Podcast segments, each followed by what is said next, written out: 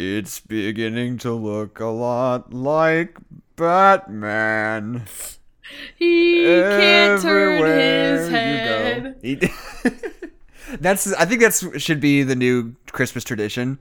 Is just make all the Christmas songs about Batman. Replace the word Christmas with Batman. Oh, like Jingle Bells? What would that sound like if you made Jingle Bells about Batman? What would Jingle Bells sound like if it were about Batman instead? Yeah. Actually, no, I actually want to do this bit for real, though. Like, my favorite would probably be, so this is Batman. And what have we done?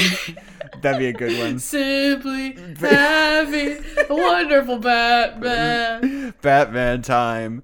The Batman's up. The Batman's here. It only comes this time of year. Hey, look, do you want to continue this bit after the intro? Has this whole part from the intro? I assume that you split. At some point, you cut away. No, we gotta say our names first. Hi, my name is Jackson McMurray. My name is Adeline McMurray. And here's the intro. This is where it goes. And may we present to you the rest of the podcast. Anyway, you know what I'm thinking? It only goes downhill from here.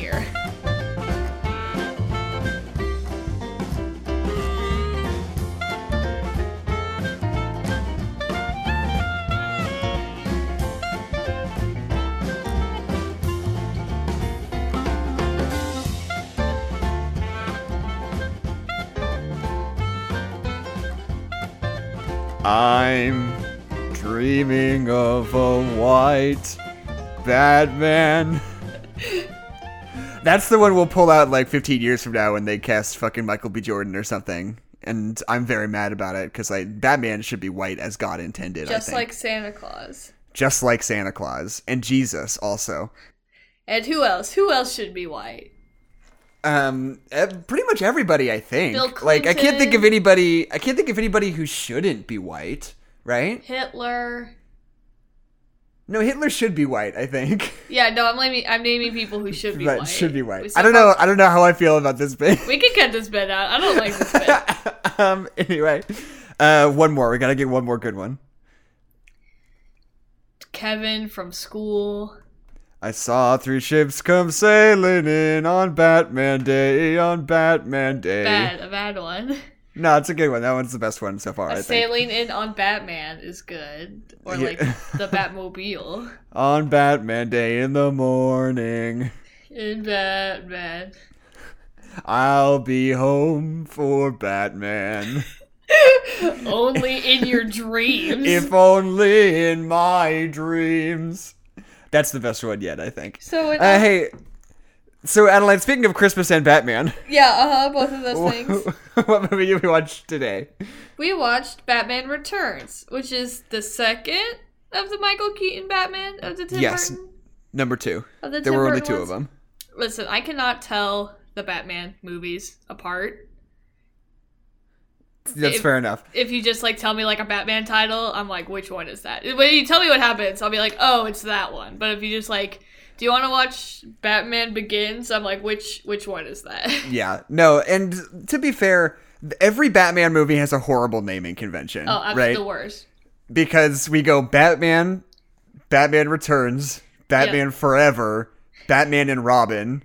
Then we go Batman Begins, The Dark Knight, and then The Dark Knight Rises. Yes. Or that trilogy. That's the worst. That's the one that really rubs me the wrong way. Is they decided to just take a really abrupt left turn about halfway through that series of three movies. They're just like, you know what? Never mind. Something else now. Yeah. Was there something you were about to say that I interrupted you? No. Okay, cool. So Batman Returns. Okay, Adeline, where were you? Do you remember when you found out that Tim Burton made a Batman movie?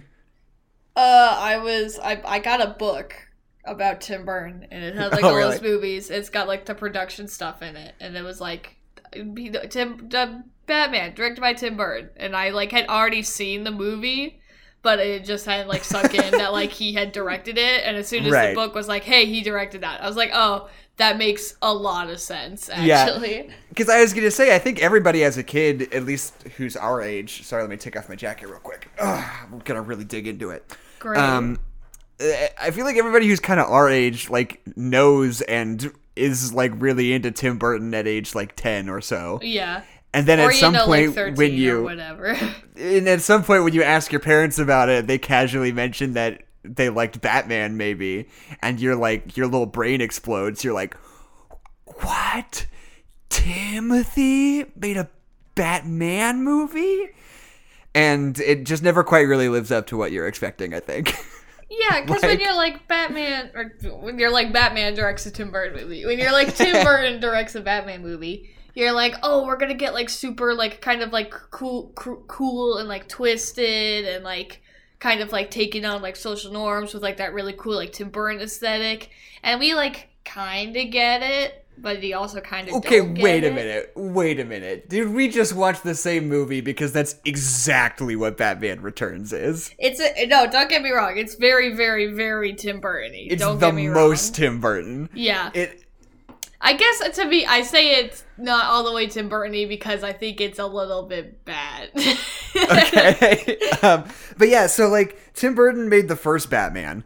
After he made Pee-wee's Big Adventure, he was, like, in pre-production on Beetlejuice. Yeah. So, like, literally he'd only made one movie that was pretty good, and that was Pee-wee's Big Adventure. Yeah, okay, but who saw Pee-wee's Big Adventure and was like, I know who I want to get to direct Batman? He's the Batman guy. Yeah, I know. But so he got on Batman, and apparently he just hated it. Like, the whole thing, because it was, like, a project that was, like, in development for a really long time that he, like, joined kind of late, you know? Yeah. So it's like, you know, he left his mark on it, but it wasn't like entirely his thing. And like, there was a lot of stuff that he couldn't. There's a really famous story of the scene at the end of Batman where they're going up in the clock tower and he's trying to direct Jack Nicholson. And he's like, okay, Jack, I need you to run up to the top of the clock tower. And Jack Nicholson's like, why? And he's just like, I don't fucking know. Just do it, Jack. This, like, famously, he didn't have an answer. He was just like, I don't know. Just go up there, please. See, God, the first Batman movie makes me so upset because Jack Nicholson is the Joker, should be the coolest goddamn thing on the planet. And it's never as cool as you want it to be. I was going to say, do you know the famous thing that Jack Nicholson said while he was, like, doing his makeup on the first day on set? What? It was like him and Michael Keaton were like chilling out in their like makeup zone, like getting their stuff all done. And he like looks over at him and he's like, this is my Jack Nicholson impression. This is great. We don't have to act at all. That is like famously was his whole stance on the whole thing. Wow. Which I think is so funny. I mean, do people like Michael Keaton as Batman? Yeah. I mean, so here's something I'm going to be bringing to the table to this discussion. I recently read Glenn Weldon's book about Batman. Yeah. So I've got a lot of like contextual Batman knowledge to drop on y'all today. And I don't have any. I'm just here with my opinions, and that's it. But like, it's. I mean, you know, obviously both of these Batman movies were like huge successes. Yeah, of course. And the thing I was trying to say earlier was that, like, the first Batman movie wasn't really Tim Burton's whole deal. He was just kind of attached to it. Yeah. But then, like, and then he was like, okay, that fucking sucked. I never want to do that ever again. And then Warner Brothers was like, what if we just let you go fucking crazy on the sequel? He's like, okay. No. Okay. I'll hang around if I get to just go fucking buck wild on this one. But yeah, so the original... The book is all about, like, the relationship between Batman media and Batman fans and how, like, you know, even, like, obviously still to this day, but, like, even as far back as, like, the 50s, there's always been this dissonance between, like, what, like, hardcore, diehard Batman fans want out of things versus what they're actually being delivered on. Uh-huh. Because, like, in the olden days, Batman was, like, this really gritty, like, hard-boiled noir detective kind of dealy. Yeah. And people were like, oh, we like this. It's kind of tough and... in, you know, in a comic book in the 30s, it feels kind of fun and edgy, you know, and that's what we're kind of into about it. And then eventually when you start getting into like the early 50s, Batman just starts doing all the exact same things that Superman does. Yep. And that just like super doesn't work because like Superman has always been like really goofy and fun and Batman's like, oh, now I have a dog too. Yeah. And Well, because Superman, I've talked about how much I hate Superman's character, because he's just like, I'm impervious to all damage, and I'm going to go kick a bad guy now. Hee-yah. Right. And it's like, well, that's not even what I mean. I just mean that, like, they're doing, like, crazy, wild things where they're just like, oh, check it out, here's the Superman story where he fucking, there's an alien and he turns him and all his friends into cows or some shit. I don't know. It's the 40s. Who gives a shit? It's the 40s. We don't have to do anything. Exactly. And so, like, Batman originally was, like, this detective, but then they, like, started to try to integrate them into being sort of the same brand. So now it's like, oh, check it out. Batman's got this weird little imaginary friend or something. And everyone was like, okay, we hate this. What year did they, like, incorporate, like, the first, like, Robin? That was early on. That was, like, so they did Detective Comics for a while, which was like the original thing, and then eventually the like first like quote unquote Batman series started in like 1940 something, and that was Batman and Robin. That was like the first appearance of Robin. Oh, gotcha. And so like from then on, it was like Batman and Robin was always the thing, and people, that wasn't quite the point where people started to get disillusioned about it, because they were still pretty much on board. It was just kind of like a different story dynamic, you know. He was like, I mean, also I know, raising like, this kid. Yeah, I know. Like the original, I know there were a lot of people that were upset with Robin when they first came up because it was like kind of the same thing. Like we have this gritty detective, but now there's just like this little kid, and of course it introduced like cooler things, like, oh, you've got this tough guy, and now he's got to raise a kid. But I know that was like a controversy at some point. But what I'm getting to is eventually, around the 60s, there was like a turnaround in the comics. People were like, okay. So people don't like this just whole Batman trying to do Superman shit thing. They want Batman to like sort of be his own thing and kind of be tougher and more action-packed, you know. More gritty and dark. So, and and I wish I had read this more recently, because I wish I could cite more of the names of the creators. I just don't know them off the top of my head. But eventually there's this great run in the 60s that's sort of like brought back the Joker, who hadn't been a thing for a really long time. Like, they introduced him in the 40s, and then he just kind of wasn't a thing for, like, 15 years. And then the 60s, they were like, no, check out this guy. He's cool. Yeah. It's, like, that famous story where, like, he, like, poisons the water supply, and the fish all get, like, creepy Joker smiles. You know that one? Yeah. But anyway, so now all the comic book fans are like, oh, yeah, check it out. Batman, he's cool again. And we're all really excited about it. And then, as if on cue, Adam West's TV show, Batman, comes out. And everyone is furious about it. I mean, look, everyone's not furious about it. Hardcore comic book people are furious about it. The culture at large eats that shit up. Yeah. But yeah, it's just sort of the start of this, like, dissonance between, like, the hardcore, like, Batman fans and, like, the culture at large who's ingesting Batman content, and, like, the difference between those tastes and sensibilities, and how constantly, like, alternatingly completely ignored and completely being pandered to the, like, hardcore, diehard Batman people are. I honestly think that, like, demographic of, like, hardcore Batman people, like, I honestly think whatever they think that Batman is honestly just, like, a fantasy that they've created out of the media that they do like, without understanding that there's so much more other media. So every time someone like that, like, points at a piece of Batman media and is like, this sucks, this is way out of character for Batman, Batman's supposed to be like this, I'm always like, well, Batman could be, like, however the fuck we want Batman to be like, because he's a comic book character, and that's kind of the point of a comic book character. You should read the book, Adeline. It's very good. It's called The Caped Crusade by Glenn Weldon, and it's a super duper good book. But the thing, and that was sort of a few years ago. Grant Morrison was writing Batman, and that was like his whole take was like, "Oh, I'm gonna write Batman as if every Batman story actually happened to this Batman chronologically, the way it happened in comic books." There was like this whole thing, because, you know, like comic books, it's like selective continuity, and you craft the character however you kind of want to. But Grant Morrison was like, no, I'm going to have him like have these crazy flashbacks to like the 50s when everything was wacky and crazy. And then also have flashbacks to the 90s where it's like still him, still the same canon character in my story doing crazy 90s shit. Dude, where he's like cutting people's heads off or whatever. Yeah, exactly. Yeah, whatever crazy batshit wild stuff was happening. But he's like, that's my take. It's like they're all the same guy. He's just been through a lot of shit and done a lot of different things in his life. Is it good? Like, it's all people. I mean, I don't know. It's divisive, obviously, well, of course, because it's a comic book. Yeah, but like, but it's something that Glenn Weldon talks a lot about in that book. Is that run where he's like, all of this is Batman. Like, it all like comes together to become this like cultural miasma of what the general platonic ideal of Batman is. It's like everything at once, you know? Yeah, that's cool.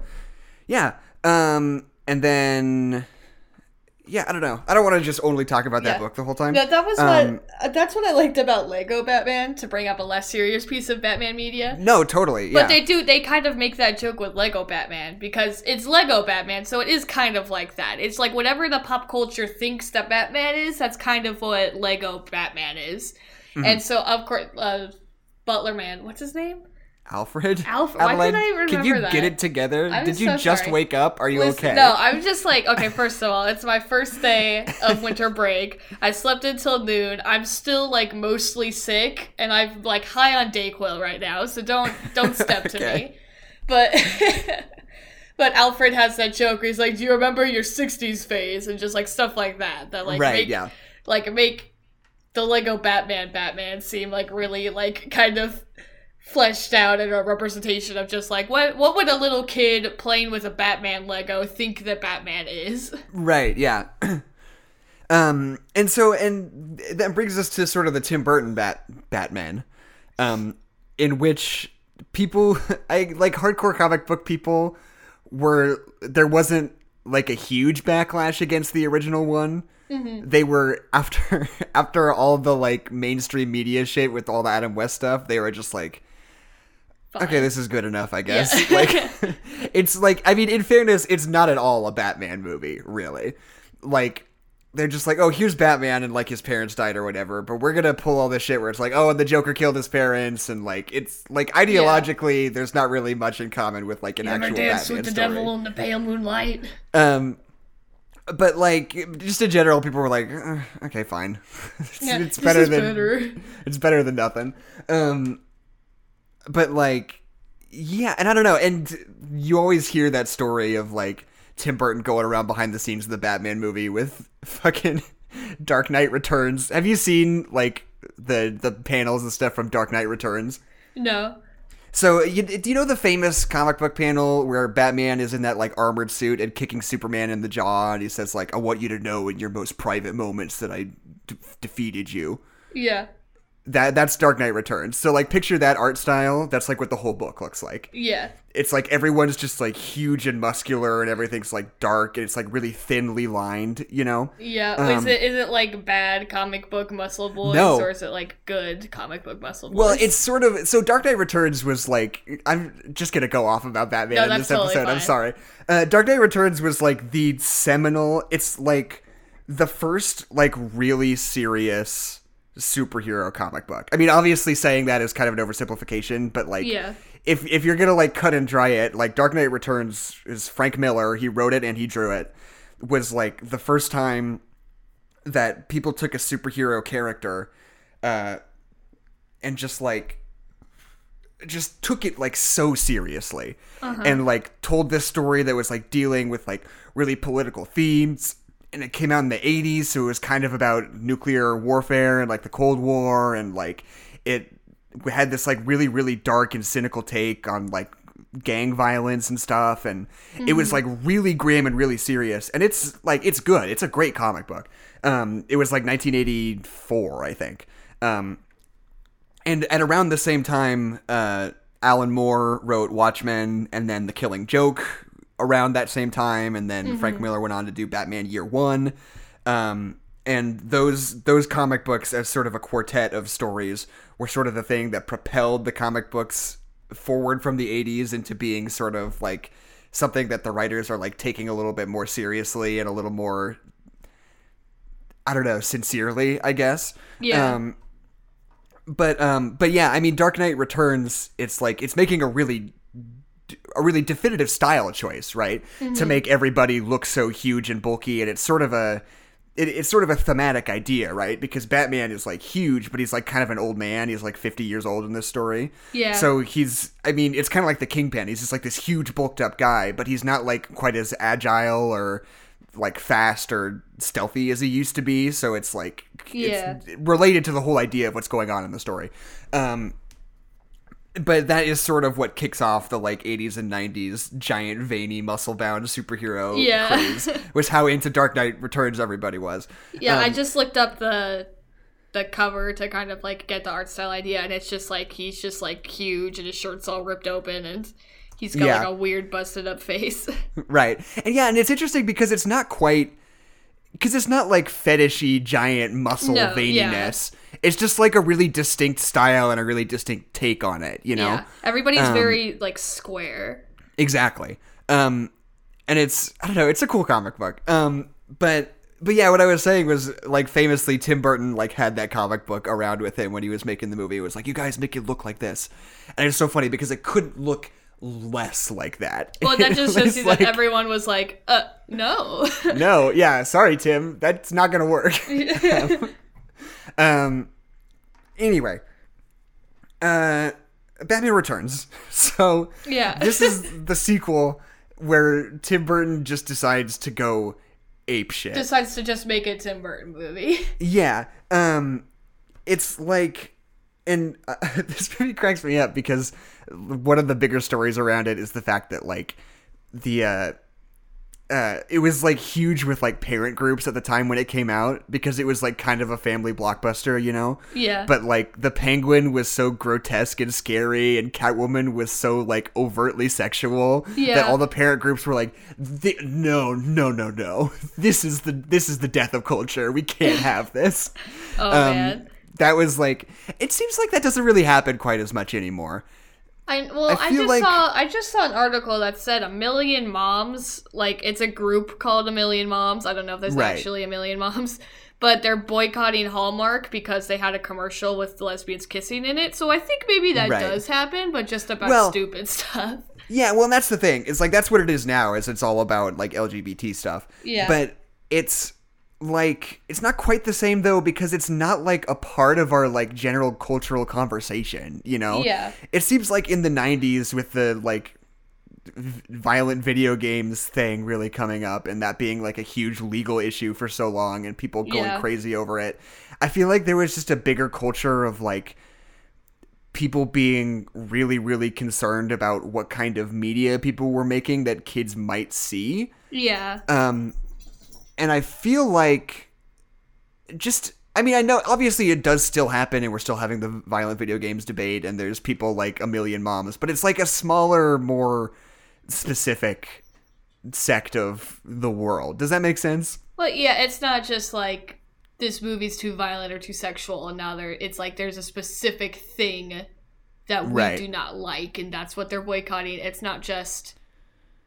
like, yeah, because that was always the thing with blockbusters. I mean, that was the thing with, like, Indiana Jones, where they were like, this is too violent, so violent that we need to make PG-13 a thing. Right. And, yeah, so, I forgot what my point was. So you expressed your distaste for this film. Okay, do you want to elaborate? I don't put words in my mouth. I don't not like it. I don't know what the movie's trying to do a lot of the time. I feel like this movie gets a little lost in the Tim Burton sauce sometimes. So much that it forgets what it's doing. Like, for the first 3/4 of this movie, I don't know why Selena's here, what her motivation is, or what she's doing. Wait, for real? Yeah. You weren't, like, at all affected by... Catwoman's, like, whole, like, arc and, like, transformation going through this. I liked her at the end. The whole 3/4 of the movie, I had no idea what her motivation was. So She gets killed by a guy, and she goes home, and she's a cat lady now. She goes and she wrecks up her house because she, like, hated her old life and she hated who she was, and how the world saw her and all that stuff. And she gets super sexy because that's the only way that you can be free as a woman, is to be super sexy. And then she stops a mugging. Great. And then she beats up Batman for no reason. And then she goes to the Penguin and she's like, hey, I want you to not kill the Batman. I just want you to frame the Batman so that he's out of the picture because I'm mad at him because he beat me up. And then the Penguin kills that lady, and then she's like, oh no. And then she gets killed again. Okay. And then she wants to kill Max. And that's the part that I like, where she's like... No, that she always wants to do that. But then what? No! Okay. That's not her motivation until, the last quarter of the movie. And that motivation I really like. The rest of the movie, I just don't know what she's doing. Okay. To me, I think the Catwoman stuff is the stuff that works the absolute best in this movie. Because it is, at least to me, having... I mean, much like a lot of movies that came out before I was born, it took me, probably 2 or 3 times seeing this movie before I really, dialed into it and was like, oh, I get it now. Not that I necessarily, could say what it is that I got, but I just, was able to dial in. Yeah, just was able to dial in on the exact frequency it's working on and just, accept it, and being like, oh, okay, actually, yeah, this does rule. Kind of like how I was with Terminator, how it took me a few times before I was like, oh, fuck yeah, this is great. But, to me, it's just, the whole bit where it's, she is clearly, deeply unhappy and deeply, objectified and, not going anywhere with her job and hates the way that everybody around her looks at her and hates herself so much. Yeah. So over-the-top crazy. And then, something happens, and she gets killed by her boss, and she dies, and then inexplicably comes back to life, and is just like, you know what? Fuck everything. I don't care about anything anymore. Yeah, I like that. I really do anymore. Like the scene where she's wrecking her whole apartment. I love that scene. Yeah, it rules. It's so good. And I feel, I don't know, I just feel for Selena Kyle so, viscerally in those sequences where she's just like, you know what? I don't give a shit anymore. I don't give a fuck anymore. Yeah. I just died. And I don't know if I can anymore. I don't know if I can do that again. But, I'm not going to keep doing this anymore. I'm just going to do whatever the fuck I want to. And whatever the fuck I want to is just, just messing with Max Schreck's whole shit as much as I can. I want to kill him. I want to burn down his department stores. I want to make him think he's going insane. Just everything. I guess I didn't get that. I understood that she was as soon as she turns on the Catwoman, I'm like, okay, cool, we're gonna do something. And then we don't do anything for a little bit in the movie. She gets the Catwoman suit, she stops that mugging, and she says, you're so pathetic waiting for the Batman, I'm the Catwoman. And then she backflips away because she backflips everywhere. And she blows up that department store. And I get that that's kind of a rebellion against Max. But then she doesn't do anything to Max until the end of the movie where she tries to kill him, And there's that stupid fucking shot where Batman and the Penguin are just kind of chill, having that weird conversation where he's like, what are you doing standing here? He's like, oh, upstanding mayor stuff. And he's like, you're not the mayor. And then the Catwoman just backflips across the street and lands in front of them and goes, whatever, meow. And then the department store explodes, and then she just fucking leaves. Yeah, I know. That's why this movie rules. Why is that? I was like, what the fuck are we doing, Tim? She's just like an anarchist, Adeline. That's the whole point. She doesn't have a direction. She's just I'm gonna fuck. She's Tyler Durden. She's just I'm gonna fuck shit up. She's not being an anarchist enough. Because all she does is blow up a building, and then she goes and makes a deal with Cobblepot and eats a bird. That's not anarchist enough for me. It's the fact that she blows up 2 different department stores. I thought she only blew up 1. I may be combining scenes in my head. Either way. But then I think I don't like it because then she goes back to work and back to being her old self that she hated, which makes me think that she hasn't lost it completely. Well, she's just going back to mess with Shrek. She's just doing some recon to figure out what the best ways to fuck with him are. But she doesn't. We just see her and she's like, oh, yesterday was a blur. And he's like, haha, okay, that's weird. Can you escort him out? And she's like, okay. And then she does. No, she's trying to freak him out because he knows that she could have the dirt on him, and she's just showing up and being like, hey, what's up? I'm alive. Doesn't that scare the shit out of you, Shrek? But then she doesn't do anything with that. Yes, she does! She blows up two of his stores and tries to kill him! But she doesn't try to kill him until the end of the movie. I guess the whole thing. Why do you want her to kill him so early? Well, I just want us to have the conversation of what she's trying to accomplish, because it feels like for most of the movie she's not really trying to accomplish anything. She wants to accomplish blowing shit up and making a big mess. She wants to make a big mess. She goes up to Batman, and Batman and her get in a fight for literally no reason. There's no reason for them to be fighting. Because she blew up a department store! But she attacks Batman for no reason. That's not even true. They get in a fight because Batman's like, oh shit, you just blew up a department store, you're gonna go to jail now because you blew up a department store. Whatever. The very opening shot of this is, Pee-wee Herman and some other woman who, maybe I should look it up. She might be another character actress that I'm not familiar with. Doesn't she play the mom in Beetlejuice? Is that a different actress? Hold on. They look very similar. Batman Returns. I'm constantly bummed out that Pee-wee Herman never really got to have more of an acting career. Yeah, I mean, because he's always so good. He's really only in Tim Burton movies. Yeah. Yeah. Diane Salinger was in Pee-wee's Big Adventure. Not the main girl, but the girl that Pee-wee meets at the restaurant and hangs out in the dinosaur mouth with in Pee-wee's Big Adventure. That makes sense. That's the Penguin's mom. So yeah, it's the two of them. The two of them, they got married, Pee-wee and the girl from the dinosaur mouth, and then they had a gross, ugly baby. Yeah. And threw it in a river. That's all we need to know. Why did they have a gross, weird baby? Doesn't matter. Doesn't matter. And that's what I like about this movie so much now, is that they just don't... This movie doesn't give a fuck. They're just it's a crazy, gross baby. They try to kill him, but it doesn't work. And then he goes in the sewer and there's penguins there, because that's just the world we've chosen to create for this movie. Yeah, because there's just this fucking abandoned zoo in Gotham. But there are still penguins in the abandoned zoo. And that abandoned zoo is also connected to the sewer. Stop asking questions. Yeah, it rules. It rules. And one of the things I wrote down was just that, if this movie came out today, shitty comic book opinion people on Twitter would hate this movie. Because, it's so... I mean, because the whole, penguin as a gross, deformed monster is, totally this movie's own invention, and Catwoman, having these weird supernatural powers and being a weird zombie is totally this movie's invention. They're totally just doing their own thing with all these characters. And, on top of that, it's also just so... it's just so the opposite of, the CinemaSins mentality, right? It's almost like they're going out of their way to not explain things to you.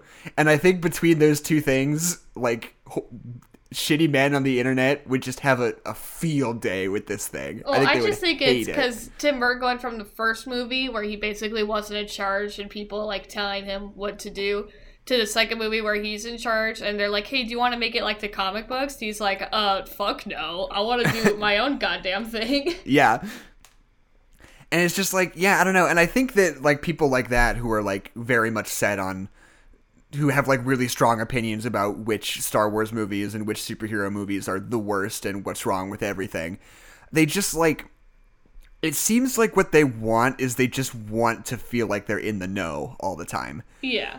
Because it makes them feel smart and powerful to feel like they're in on what's going on in this movie when it's based on something they like, right? I mean, it's kind of just another form of gatekeeping where they're like, I've read all the comic books. You haven't read all the comic books? Well, that's why this is bad, because it doesn't... I know all the information, and it doesn't use all the information. Yeah. That kind of thing. You guys only enjoyed it because you don't know the source material I do. If you did, you would be better like me, and you would not like it. Yeah. And I feel like this movie is just totally, you are totally out of your league no matter how much preparation you've done going into this movie. Nothing could have prepared you for this.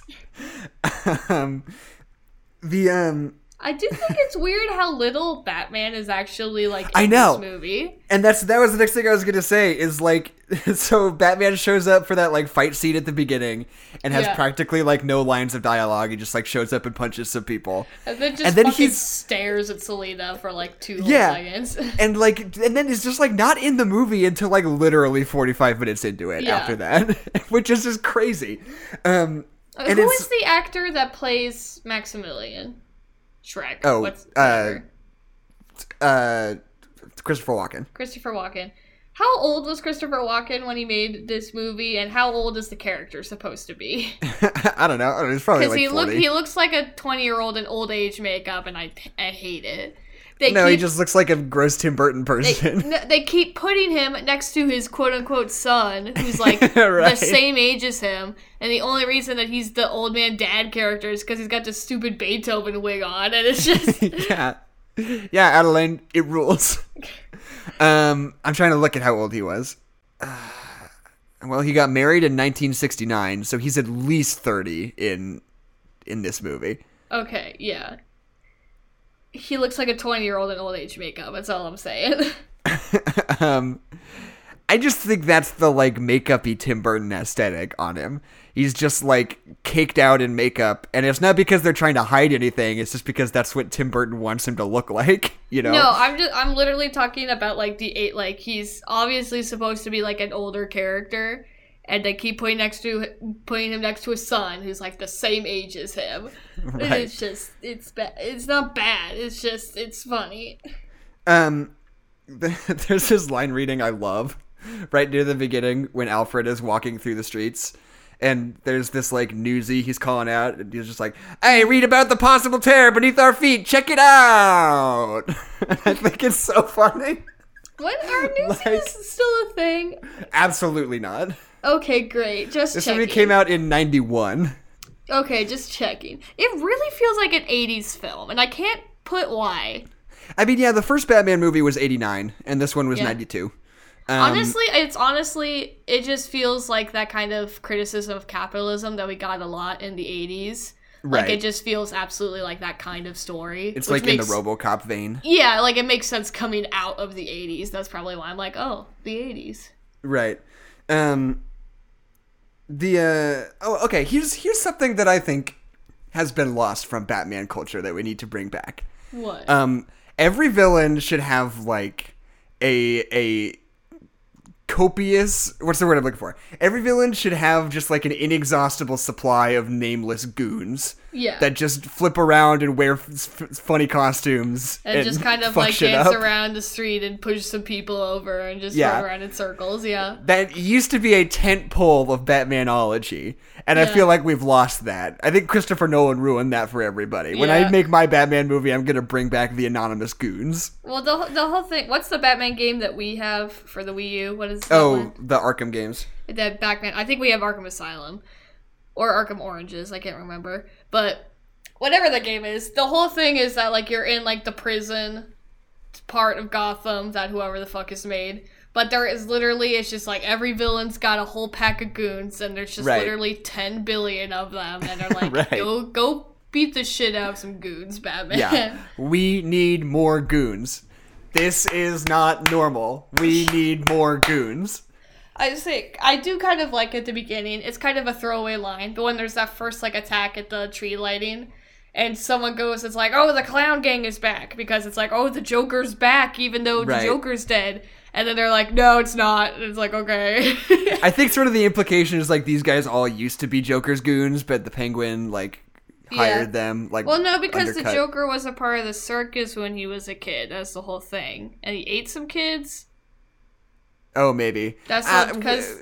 whatever. Batman's in his basement. He's reading those old newspapers about the fish boy that ate some kids and then disappeared before the police could question him. Yeah, no, because for some reason that's Danny DeVito's whole thing in this movie is he just wants to kill a bunch of babies. Yeah.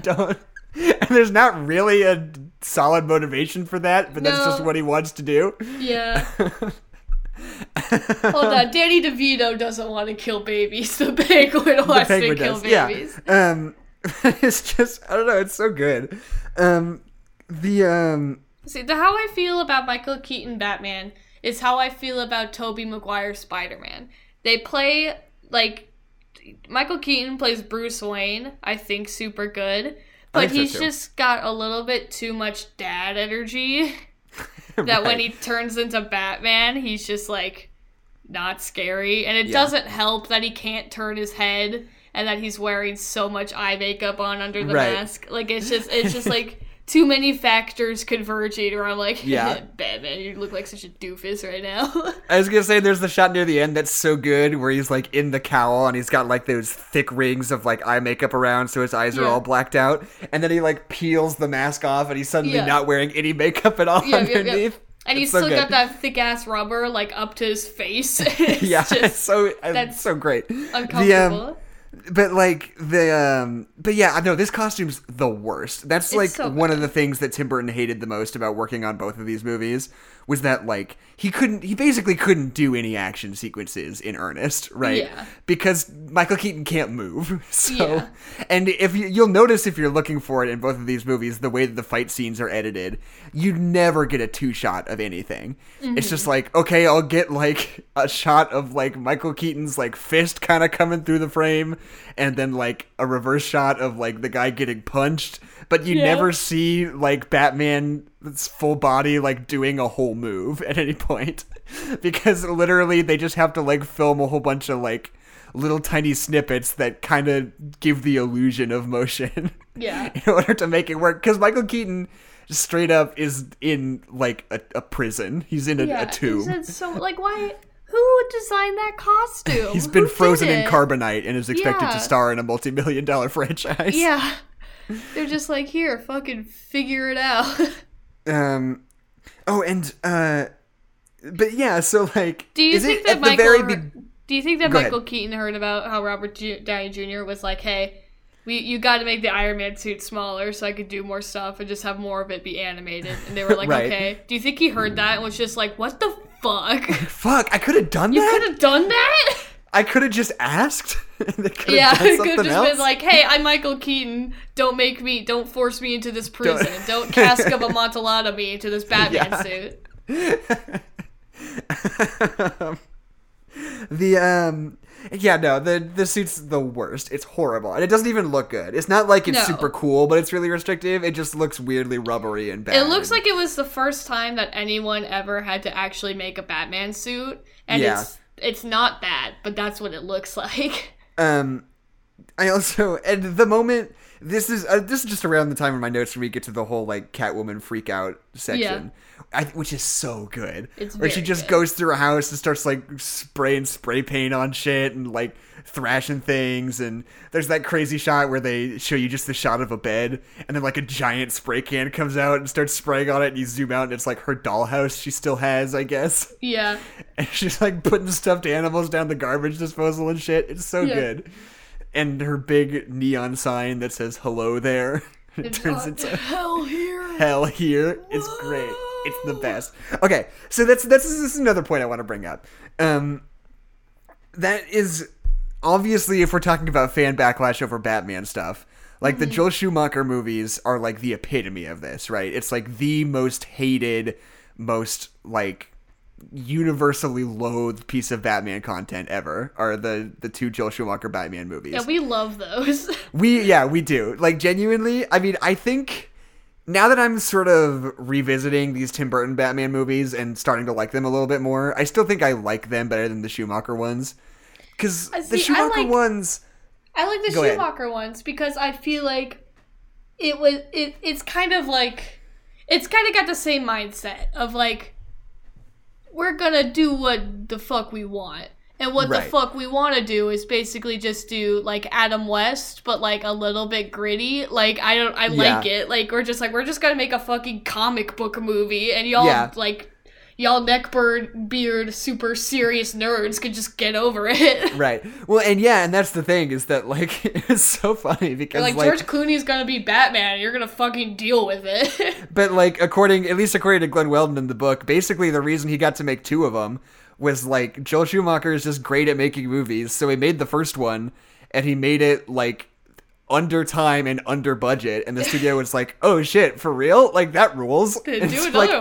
Everyone hated it, and they were like, We still want you to make the fourth one, though, because you did, like, spend hardly any money actually making this movie. We thought you would, so you can just go ahead and do another one if that's cool. Yeah. Which is so good.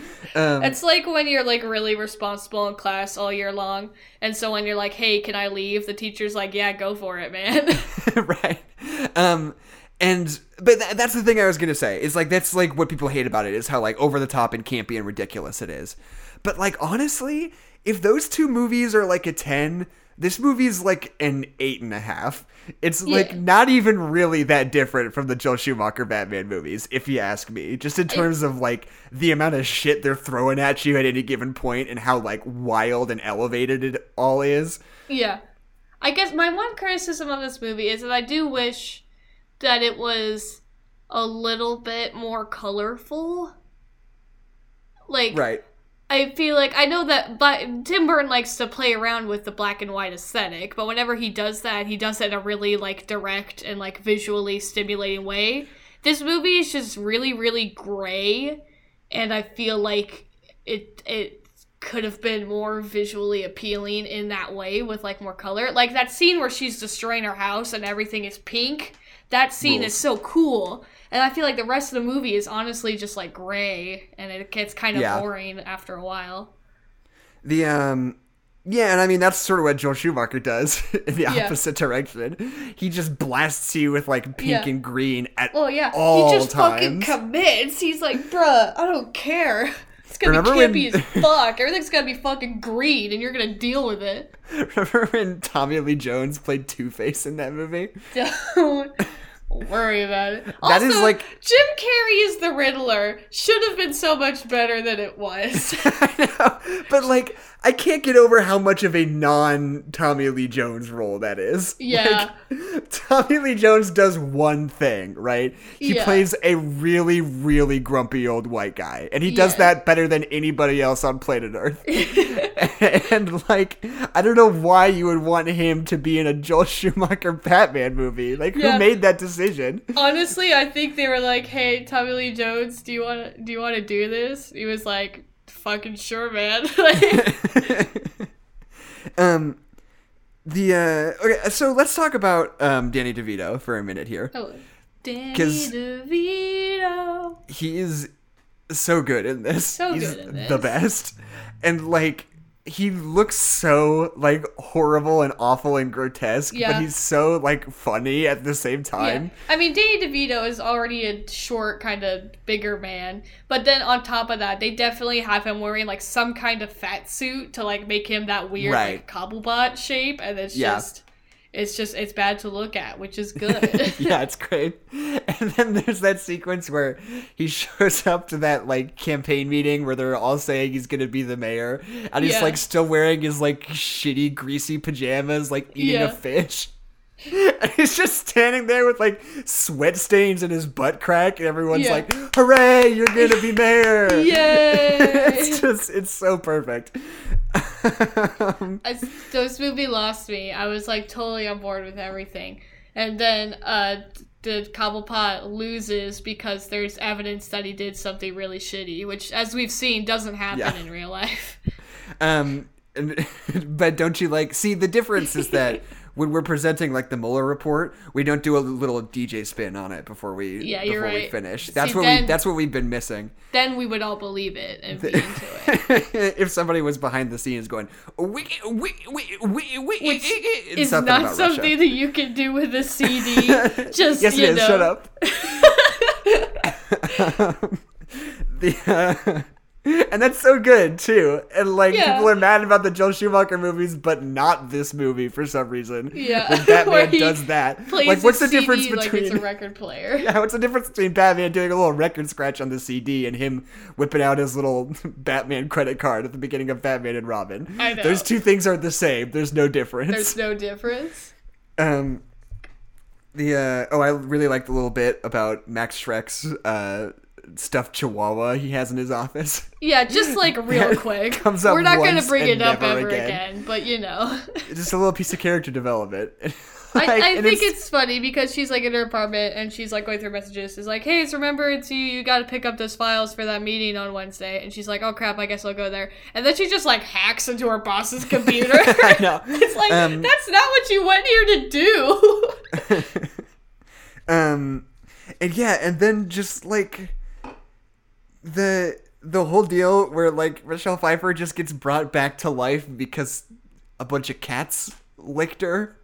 And for some reason now she like has the actual superhuman ability to regenerate herself 9 times, yeah. I guess. It's just like there's nothing to even try to explain why that is. Isn't it like, in the Catwoman movie? Doesn't like a cat like breathe magic into her or something? I do not know. I specifically have a shot in my head of a cat standing on top of her chest and like breathing like CGI green smoke into her mouth, and I don't know what it's from, but I know it exists. Are you sure you're not just talking about in this movie when the cat licks her mouth? No, like specifically it like breathes into her. Right, okay.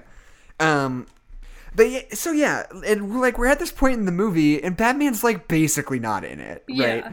And that's what I think is so cool about this, is because this is a movie with like 3 protagonists, basically. Yeah.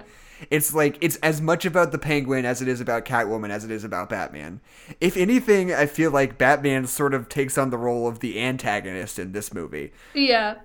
It's like, we're clued into like the origins and the beginnings of these other 2 characters.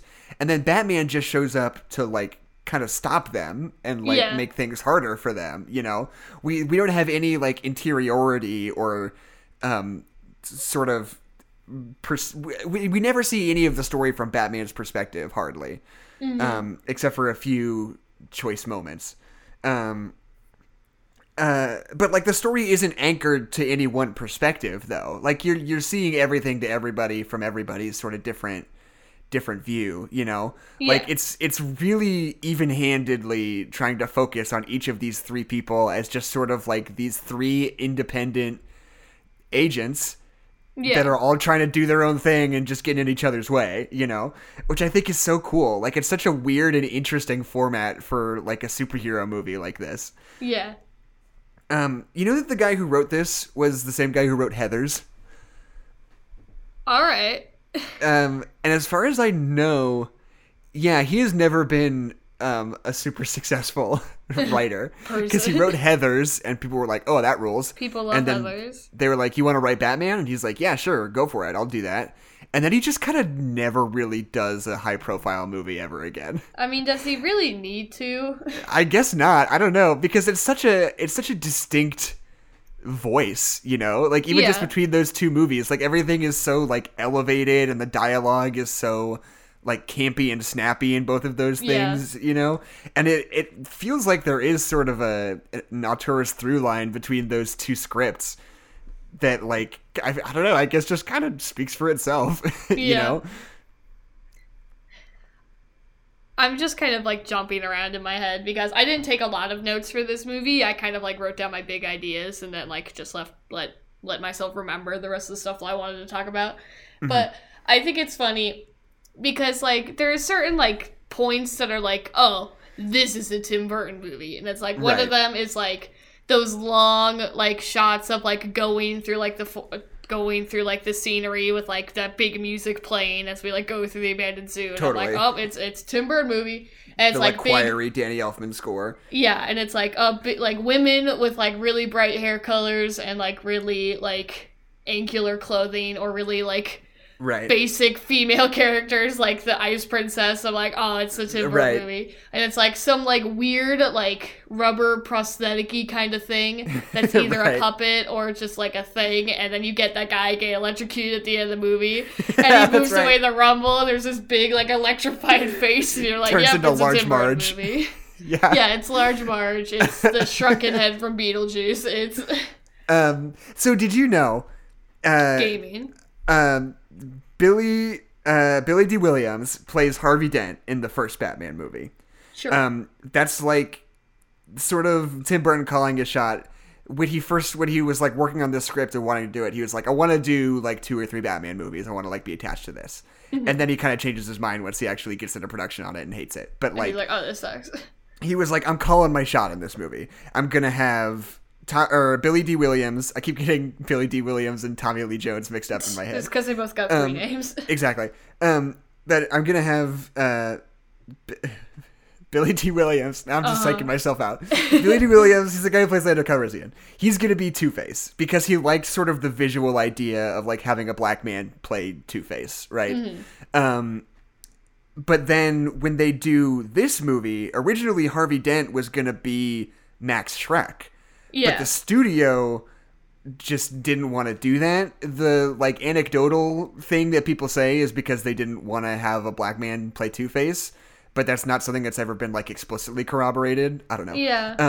But the point is they were like, we don't want Harvey Dent in this movie. We don't want it to be Billy Dee Williams regardless. But that moment where Catwoman like tases the fuck out of Shrek and like burns his whole shit up was supposed to be the moment originally in which he becomes Two-Face. Yeah. And then like Batman 3, Billy Dee Williams would be Two-Face in the third one. Mm-hmm. But because they just didn't want to do that, they were just like, oh, and he died. He died. Which I just think is really funny. Yeah. There's my favorite bit in this whole movie. So Batman is very skeptical of the Penguin. He's like doing this whole thing where he's like, oh, I'm just this lonely man who wants to find out who his real parents are. Yeah. And Batman's like, I don't buy it. I don't buy this guy. He's ugly and I don't trust him. Fuck you. Which is basically it, right? Yeah. I mean, he doesn't have any real reason to be mistrustful. You are too ugly to have feelings. Yeah. If I've learned anything from living in Gotham. Yeah, exactly. But so he's like doing all this research. And there's this sequence where he's in his Batman suit, he gets in the Batmobile. Yes. And then he just kind of drives past Danny DeVito's house and looks at him through the window. Yep. And then drives away. Yep. Like, it's just like, why'd you have to be Batman for that? Yeah. Why? You could have just put on a fedora and a trench coat and just walked by, and no one would have been the wiser. But yeah, you're like calling so much attention to yourself. You had to be Batman in the Batman car, going so loud past the window like 4 times. Okay, we've talked about this before on this podcast, but I have a question to pose to you. Okay. What are your thoughts on the Wilhelm scream when it's executed like this, where it's just once being executed by like a nameless extra? Yeah, I think that's fine. Like just having it be like, especially because it's this movie, which is already kind of silly, and especially because it's a goon, which is already kind of silly. Like Batman punching him and he flies off screen and does Wilhelm scream. Like that's totally fine. But it's when they use it. It's not just a nameless extra. It has to be a specific kind of nameless extra. Right. Because if it's like a soldier and it does the Wilhelm scream, I'm like, that's kind of mean. That was a guy. But because it's in this movie, it's some fucking clown who's been running around in a circle for 10 minutes and now is gonna go punch Batman. It's okay that he does the Wilhelm scream because it's a fucking Batman goon and it doesn't matter. Yeah, and I think. Because, like, obviously the place it is worst is when it's, like, in Toy Story, where it's, like, a character whose voice you know, and they, like, fall over and they go, ah! And you're like, fuck off with that. And it's that's not even who that actor was. I'm still not sure. I'm still torn. Because even in this movie where it's so elevated and so campy, it still just makes you think about the artifice in a really explicit way, you know? You recognize the sound, and it's, like, this weird film in-joke where you'd be like, aha. The sound editors in this movie put that in on purpose because it's a thing. And it really explicitly is like, you're watching a movie put together by movie makers, you know? I think that's only because we are aware of that because we're both film people. That's what you see it is. Regular people are just like, haha, funny scream. The funny scream that I know so well. Like, it's not an in-joke. It's just kind of like a, like, haha, funny scream. I suppose so. Danny DeVito is a character that is very much defined by his horniness in this movie. Yeah. Rightfully so, I think. He's living in a sewer his entire life and has flippers for hands. So, he should understand that he can't be horny. That it's unacceptable. He can't be horny. But yeah, and I mean, I feel like that's part of the whole thing, right? It's like all these three characters are people who have just like are deeply horny. Well, I mean, yeah, first of all, deeply horny, but like have been like so totally let down and wronged by like society, the society we live in. Yeah. That they've just decided to like fuck everything, right? Yeah. Catwoman's like, I'm gonna blow shit up and just do whatever the fuck I want, and Oswald Cobblepot's like, I'm gonna kill babies. That's my whole thing, is I want to kill babies. That's all I want to do. That's all I'm here for. But I feel like sort of the sexuality angle of it, which I think is very much a product of what's his name, Daniel Waters, the writer. Yeah. More than it is of Tim Burton's, you know. I mean, yeah, it's very much aesthetic. A thing in Heathers too. Because yeah, Tim Burton is not into sex very much at all. Well, in most of his other movies. Tim Burton's not into sex. He does like he likes. There's a theme of like one-dimensional, like sexy female characters. Like right. The ice princess. But they're always like ridiculed though for being so. Well, yeah, which isn't good either, but it's there. Well, it's like what I always talk about is like in The Nightmare Before Christmas, like Sally's first design, she's like got like a hot bimbo body for no reason, and then right. They got rid of that because it was like why the fuck does she need to look like right. this? But like I feel like a common thread in his movies are like protagonists who are just not interested in sex from people around him who kind of want to give it to them, right? Yeah. Like really explicitly, or I guess this is an exception, obviously. But like Edward Scissorhands, that woman like comes onto him and Edward's just like afraid and terrified and wants nothing to do with it. Nightmare Before Christmas is like, oh, Sally is like really into him, but Jack is always like, oh, don't be so silly, not now. Like, oh, I've got important things to do. You know? Jackson, hold on. What? And no part of The Nightmare Before Christmas is Sally like, hey Jack, do you want to fuck? That's not a part of it. I'm not talking about sex explicitly. I'm talking about like romantic connection. You know what I'm saying. I don't think that was an insane thing of me to say. Okay. Do you disagree? I do about The Nightmare Before Christmas because the whole thing is at the end of the movie is that they do get together romantically. That's true. They don't fuck, Jackson. Okay. What was my main point here? Explicitly, I think in this script, sort of that, like, that sexuality comes out when people have decided to just be free of the restrictions of society, right? Yeah. Like, Catwoman and the Penguin, both in their own distinct ways, their sexuality is really forward because they just don't give a fuck. Like, yeah. they feel this way, so they just express it really explicitly without any concern about what people think about it. And I don't know, and you can have a discussion about the difference between the way it's expressed between those two characters and whether Catwoman's, like, constant, like, coming on to, like, men around her is different than the Penguin doing the same, albeit in a very different way, but like, yeah, I don't know. There's a conversation to be had there. I don't know what it is, but are we gonna have it or? I don't know. I just don't know if I could really break it down because I don't know, because it's just different. I don't know.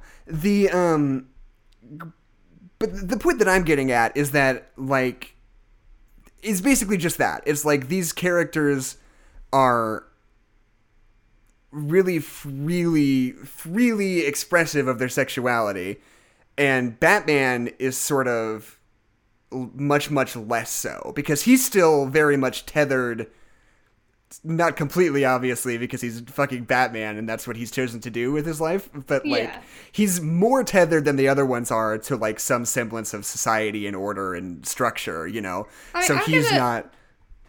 Go ahead. Disagree a little bit. I think Batman is also guilty of being horny. It's more of like the brokenness of Bruce, like seeing the brokenness in Selina, you know? Like it's more of like a we very much have the same issues of, like, being torn between doing whatever the fuck we want and still being a part of society. And right. So I feel like that's why they kind of... That's why they're so drawn to each other, is because they're going through the same thing. Well, with Cobblepot, I think it's more of...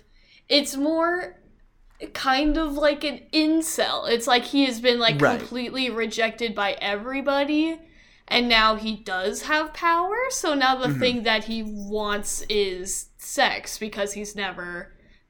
had that kind of power over somebody before, you know? Right. I think a lot of that can also be said of Catwoman, though. I mean, yeah. the like cultural coding is different. She's like a spinster, I guess, but like, yeah, it's almost the same thing, right? Like she's always wanted a romantic partner, but she's never really been able to land one. You know, she just can't land a man. Yeah. But then when she decides to just go fucking crazy, she decides to, like, now that she has this sort of, like, physical power over people, to make it as a sort of, like, sexual exchange, you know?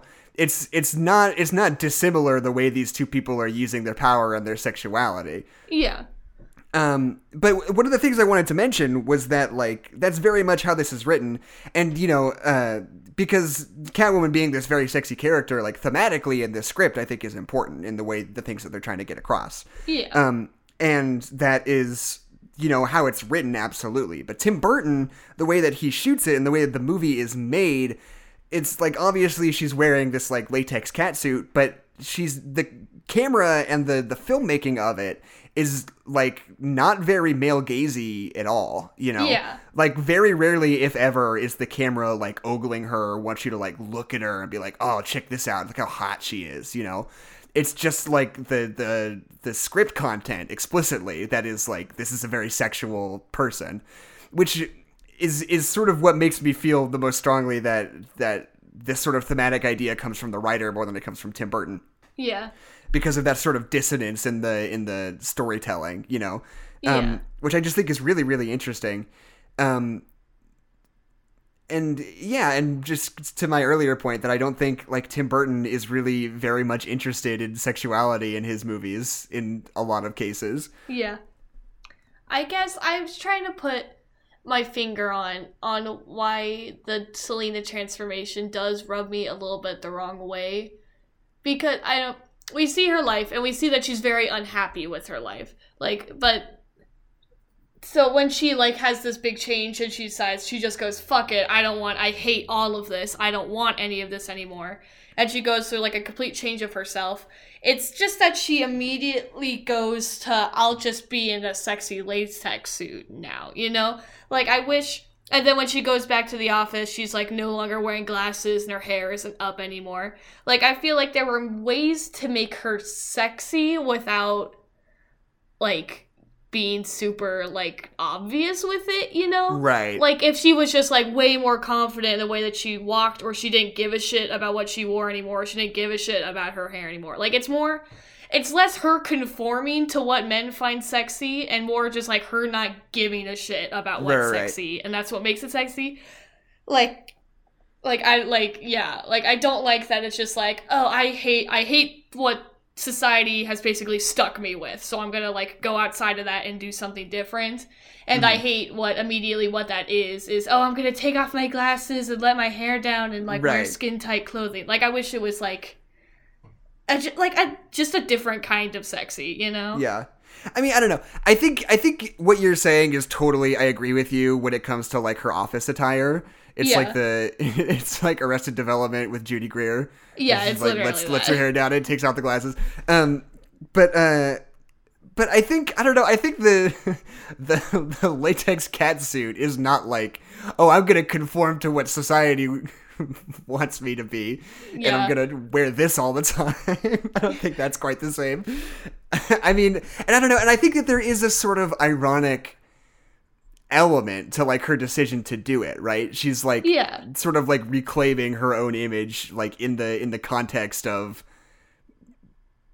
what she's meant to be, quote unquote, in society. Does that make sense? Yeah, kind of. Is what I think.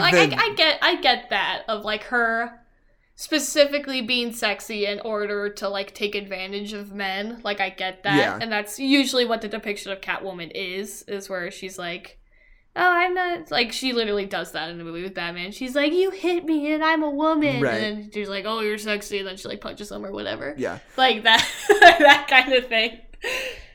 But, yeah. And to me, I feel like what the idea is that, like, she... is completely, like, a nihilist at this point. And she's not concerned about what is best for women, right? She's concerned about what she wants to do right now, you know? And that's what I think, what I like about that. You hit me, I'm a woman, oh no, is, like, not an especially, like, feminist take on that situation, but I don't think she gives a shit anymore, you know? Because it serves her needs in that moment. Yeah. Well,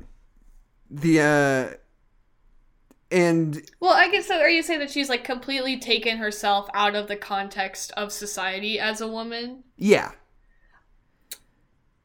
I like that. I don't think that's what she does, though. Because...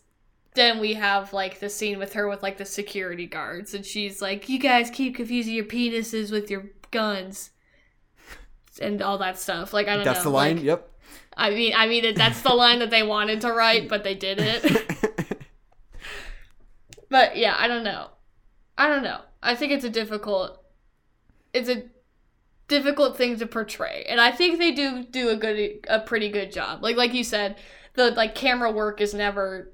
like, super male-gazy or, like, degrading or anything. But I think it does speak to, like, it's still a movie made by men, you know, and right. Even, like, it's just, it's layers. It's got layers. It's like Shrek. It's got layers. It's exactly like Max Shrek. It has layers. Yeah. Let me think for a moment about what I was about to say. Just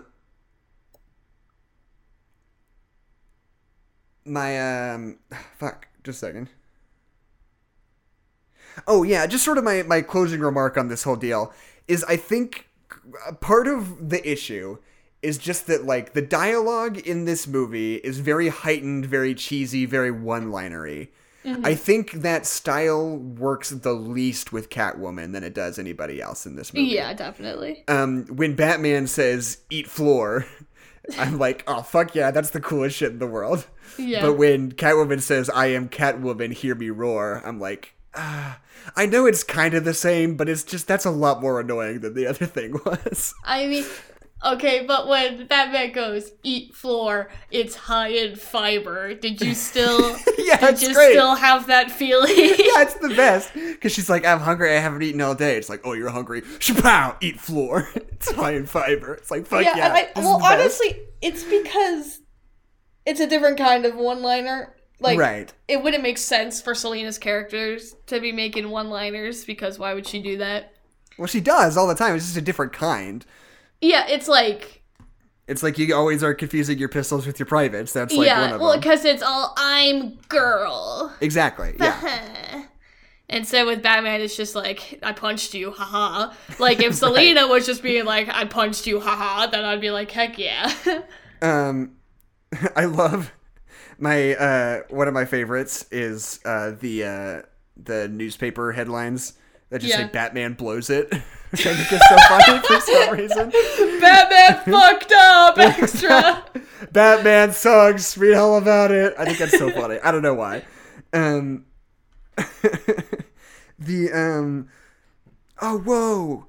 Variety, the newspaper just sent me a notification on my phone saying, NBC Universal CEO Steve Burke will depart in 2020. Thanks, Variety. I'm glad I know that. None of those words formed a sentence. Yeah, I know, that's the joke. Okay. Good. So one. And then I really like the scene where Bruce and Selena, like, go back to Bruce's house and, like, make out, because there's so much to it, and I think it's so funny.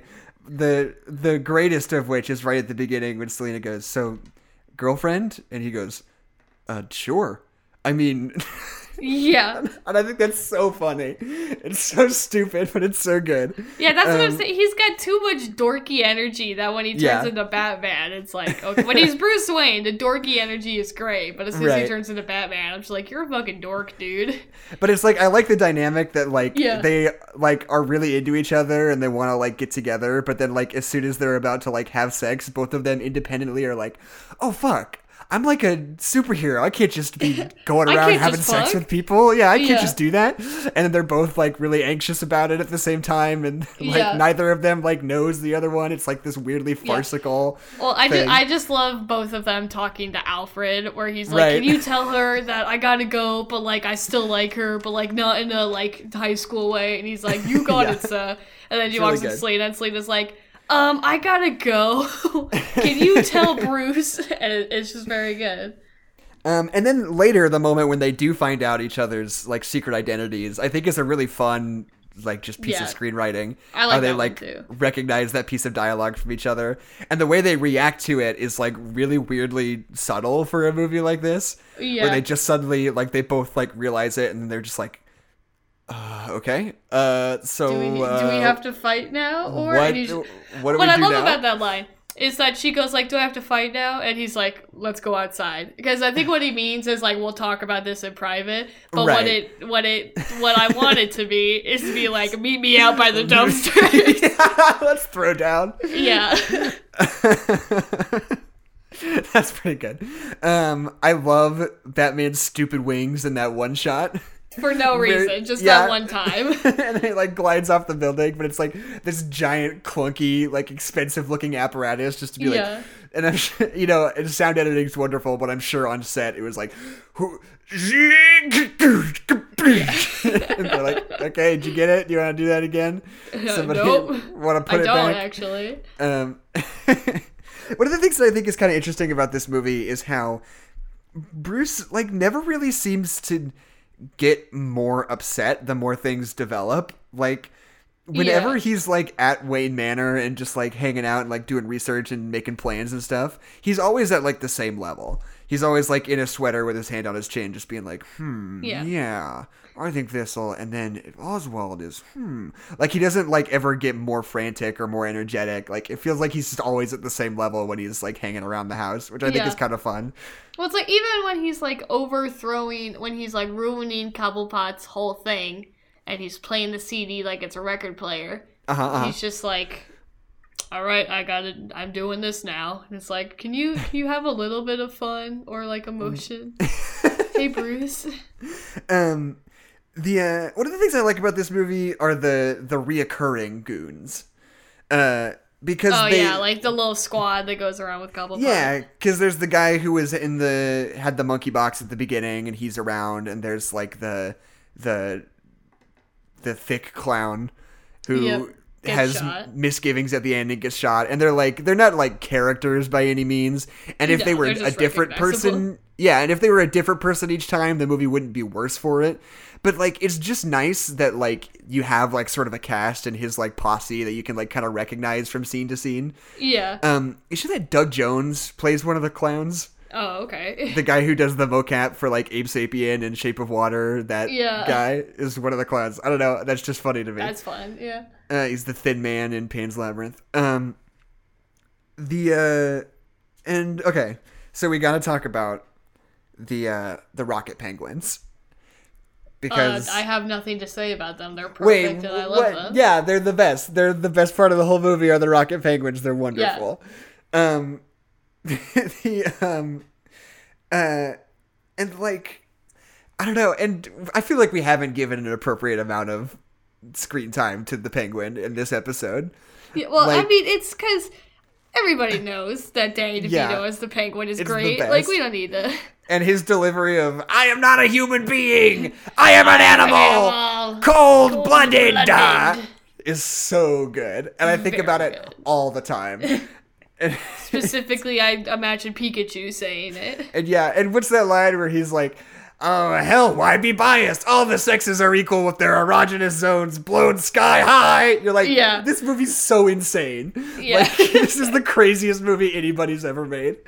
I'm trying There's the line at the beginning where he's like giving a speech to the press and he's like, I was my parents' number one son, but they treated me like number two. I think it's really good. It's great. I know. He's got so many great lines in this movie and he delivers each one of them so perfectly. Danny DeVito's great. Enough said. And I mean, yeah, and the last thing I've written down is there's that bit where he's flying his little plane through the subway and he like does that crazy barrel roll and it's like a totally practical deal. And you're like not sure if it's a miniature or just like maybe it's made out of cardboard or something, but you're like, what is that? How'd they do that? Like, why does that look so good? Someone just like picked up like a toy and like did it and then like added them and then doing it later. But yeah, I don't know. I just love this movie's so cool. This movie's a fun time. I vibe on this movie. It's always playing no matter what hotel you go to. It's always on TBS somewhere. So I don't know, do you have any final thoughts or do you want me to go into trivia time? Yeah. I mean, I like this movie. I think it's for what it is and like what it like does with like the Batman character and what Tim Burton does like within like his own style within such like an established like piece of media, I think is really good. I don't think it's the perfect movie in the world, and I don't think it's the best Batman movie in the world, but it's a good time. Hey, Adeline, did you know that many fans regard Michelle Pfeiffer's version of the character among their favorites? Wow, I love facts that are 100% not opinions. This is trivia. I guess it's a fact that people have opinions, which I guess is fine. Okay, this is one that had a very low like-to-dislike ratio and is so wild, I can only imagine it's just not true because I've never heard this corroborated anywhere else. Adelaide, did you know an early idea was to have the very large penguin birds who carry the penguin to his watery grave at the end of the movie be, quote, the elders, unquote, Lovecraftian beings whom the penguin and the circus group worshipped like gods? Why? I'm just like 98% that's not fucking true. Yeah, I don't think that's a thing. I thought it was going to be like they were going to be real penguins, but then that didn't work, so we got like some fake, like those like little like puppets to do it. There's some real penguins, like, okay. Though. No, they're eldritch horrors that the clowns worshipped. That they worshipped like gods. I think that's maybe wrong. I think that's just not true. Okay, this one is... So, and something we didn't really touch on in this movie is all the weird, like, Old Testament, like, Moses Judaism, like, language in this movie with, like, the penguin getting, like, left in the basket in the river and, like, being discovered and, like, the whole, like, plague of, like, killing firstborn sons and stuff like that. And this piece of trivia is basically just pointing that out, but their verbiage is just really great and I just want to read it to you. Yeah. Did you know? After Penguin has initially turned down Shrek's suggestion that he run for mayor of Gotham City, he starts to retreat back upstairs to his office. Shrek tails him, catching up with him at the foot of the stairs and whispering three temptations into his ear. The Penguin responds with, "You drive a hard bargain, Maxie. All right, I'll be mayor." And then the two look out the window over the city. Penguin cries, "Burn, baby, burn!" And Max gets a glittery, avaricious look in his eyes. The parallels with the Gospel of Matthew, chapter 4, are eerie. There's also the Moses in the bushes stuff going on in the beginning, along with 33 years later and the Penguin's ultimate plan to kidnap all of Gotham's firstborn sons and baptize / drown them in a pool of toxic waste. Yeah, you know. Just real quick, also. Yeah, uh-huh. Well, because they can't tell you the ones that make sense because you already knew those. They had to make up one that's only kind of works. That's something that I've heard people say is that they're really explicit about the fact that they like go out of their way to point out that the penguin is 33 years old, which is how old Jesus was when he died, presumably. Yeah. Which I think is valid. I think there's a reason they put that number 33 like there as opposed to a different number. But I just, like, these are always so professional, and this one's, like, the parallels with the Gospel of Matthew are eerie. And there's also the Moses in the bushes stuff going on in the opening. And the fact that they say stuff, like, they don't even care. They're like, that stuff, whatever. It's like, oh, and I like that they describe it as eerie, as if it wasn't an intentional parallel. Yeah, no, it's like the haunted Mickey Mouse cartoons. It's like, oh, spooky.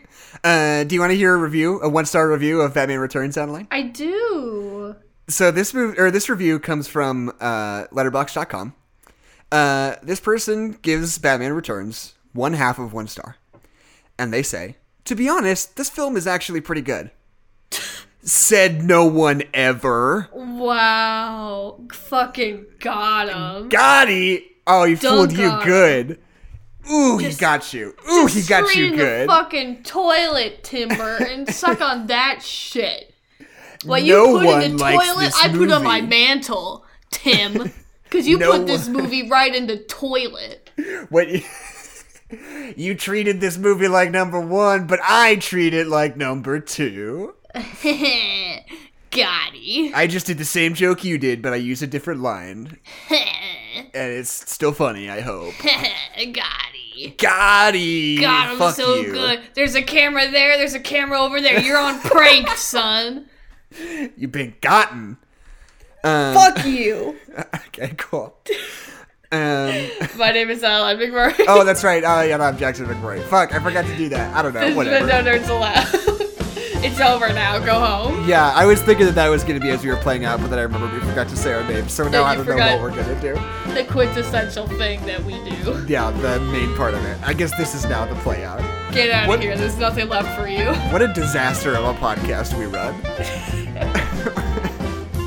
We have like one thing that we do every episode, and somehow we can't even get that right. We can't even do that. All right.